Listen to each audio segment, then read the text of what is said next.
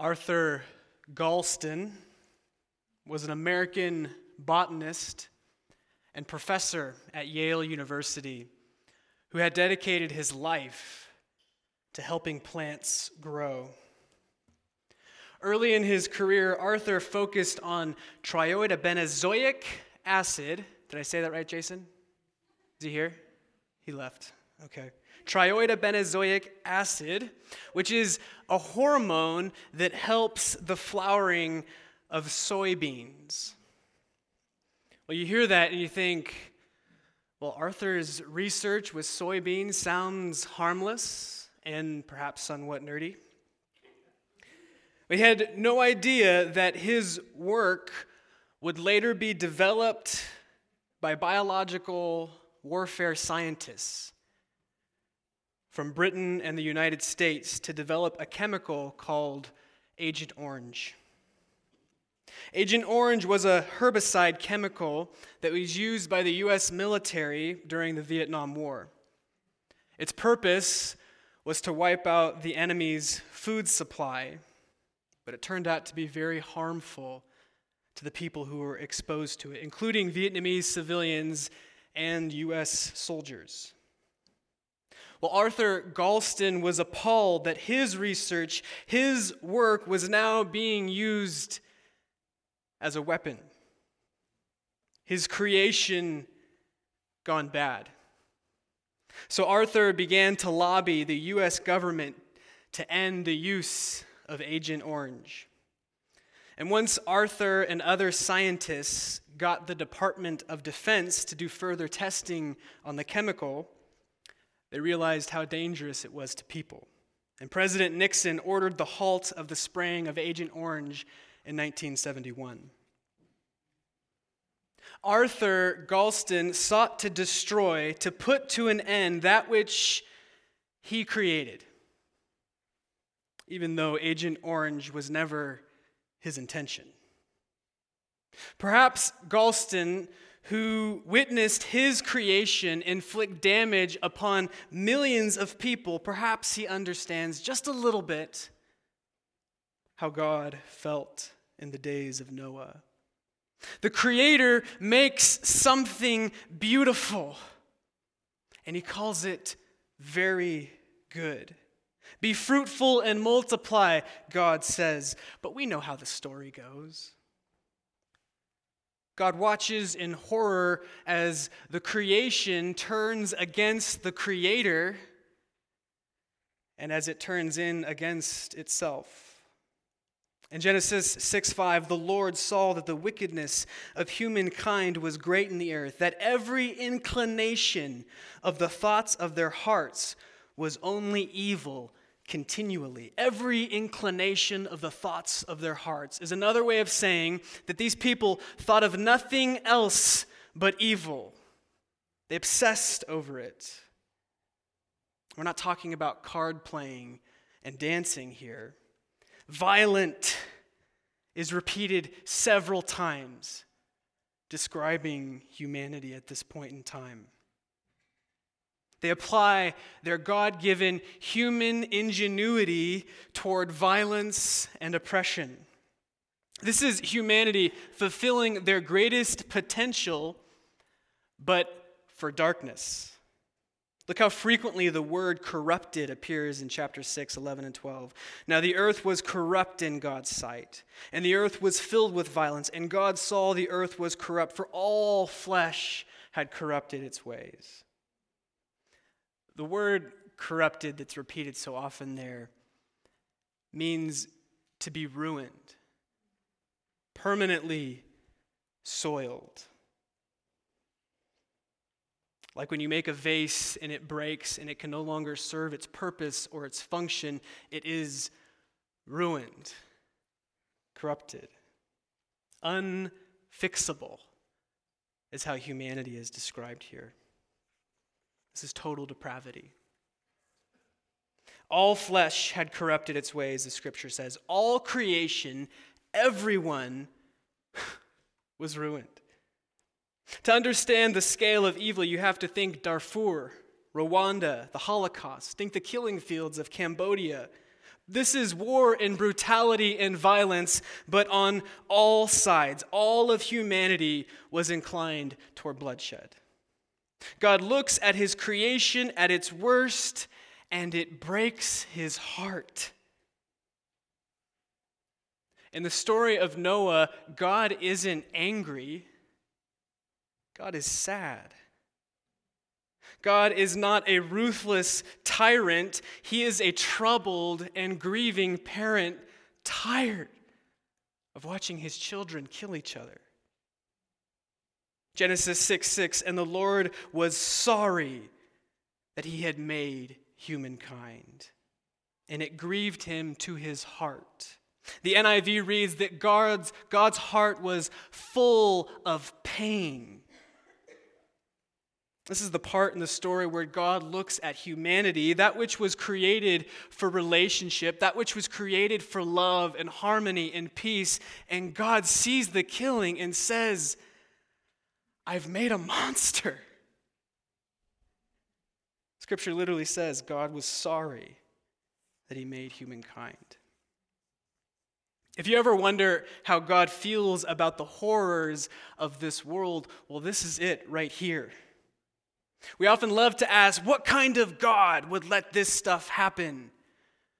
But how frequently we shy away from asking, what kind are people to let this stuff happen, to do this to one another? God gives us a command, and with that command, it is implied that we have a choice to obey it or not. God commands us to love Him and to love each other, and we have a choice whether or not we're going to do that. The truth is, the dysfunction of creation is a direct result of the human heart and our rejection of God. God looked at his creation and saw that which was created for good turn evil. All humanity had rebelled against God. But there was Noah. Noah, the scripture says, found favor in the sight of God. Noah was righteous, blameless in his generation. The scripture says he walked with God.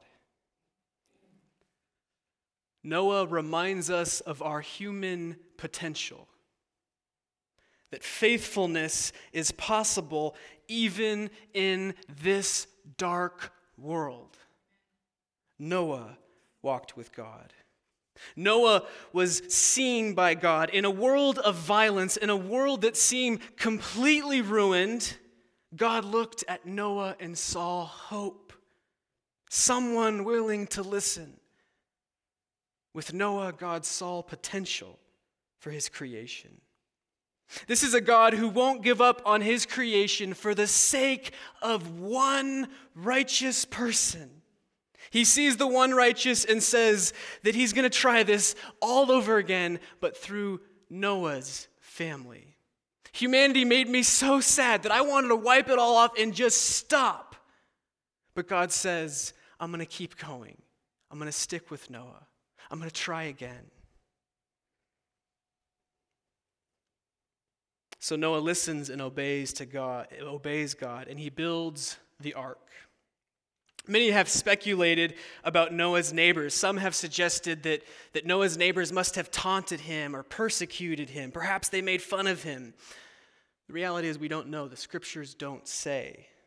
But it's safe to assume that Noah would have looked ridiculous building the ark. It would not have made any sense to his neighbors. But the truth is, sometimes faithfulness will not make sense to our neighbors. And when the days of the flood were over, Noah's first act was to worship God. And God made a covenant with Noah and said, I will never again flood and destroy the earth. The sign of this covenant will be my bow that I set in the clouds. Many scholars believe that this bow refers to a rainbow, but that it also symbolizes God's bow, as in his bow and arrow. He's hanging up his weapon for us to see, to be reminded that he's never going to use it again. When I read Noah, I'm drawn to the surprising and almost bizarre ways God is depicted. We see God feel remorse for creating humanity. So God decides to flood the world, and then after he does that, he says, I'm never going to do that again. God's methods of salvation change, and I'm thankful for that. But God also says, after the flood, the inclination of the human heart is evil from youth. Genesis 8. He says that after the flood has taken place. Humanity is still evil. God knows exactly what he is saving. It almost seems like the flood has changed God more than it's changed us. Regardless, we find in this story a God who promises to stand with his creation forever. The first covenant God makes in Scripture, he makes with Noah, and it is completely one sided. God, sta- God promises that he will stand with his creation, but he asks nothing in return. He merely warns humans about the perils of violence with the following proverb from Genesis 9 Whoever sheds the blood of a human, by a human, that person's blood shall be shed. For in his own image, God made humankind. In other words, those who live by the sword will die by the sword. We are created in the image of God. There is sanctity in life, and God's desire is for humanity to live in peace. But people will continue to be corrupt. We still see this today. Friends, moral progress is a myth. But that's not the end of God's story. This is a God who is relentless in not giving up on his creation. He is relentless in seeing his creation become that which he intended it to be. So much so that he becomes one of us in the person of Jesus Christ to seek and save that which has been corrupted. Jesus models for us what it means to be human, to love, to care, to sacrifice. And friends, God is still fighting for his world.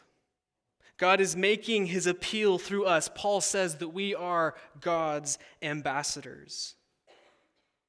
Today, this morning, right now, God is searching for more Noahs. Those who are willing to listen and obey, those who thirst to see this world transformed as God does. Noah, we're told, was righteous, but he was not perfect. He listened to God and obeyed. But, friends, this is the same guy that, after having saved all the animals, was found naked and drunk by his sons after he partied way too hard after the flood. It's not about being perfect. It never has been about being perfect. It's about listening to the God who is perfect. The reason God's story is epic is because God is epic. It's not about us making it epic. The reality is, out of God's abundant grace, He chooses to use ordinary people to do extraordinary things. That's why our God is epic. Scripture tells us that God is making a new creation, transforming this old, ruined world into his eternal kingdom. And the process of this journey that God is transforming is epic. It is an epic journey. And it begins for you, for me, with our willingness to listen to God as Noah did. Let's pray. And as we pray, friends, I'd like to invite our choir to come.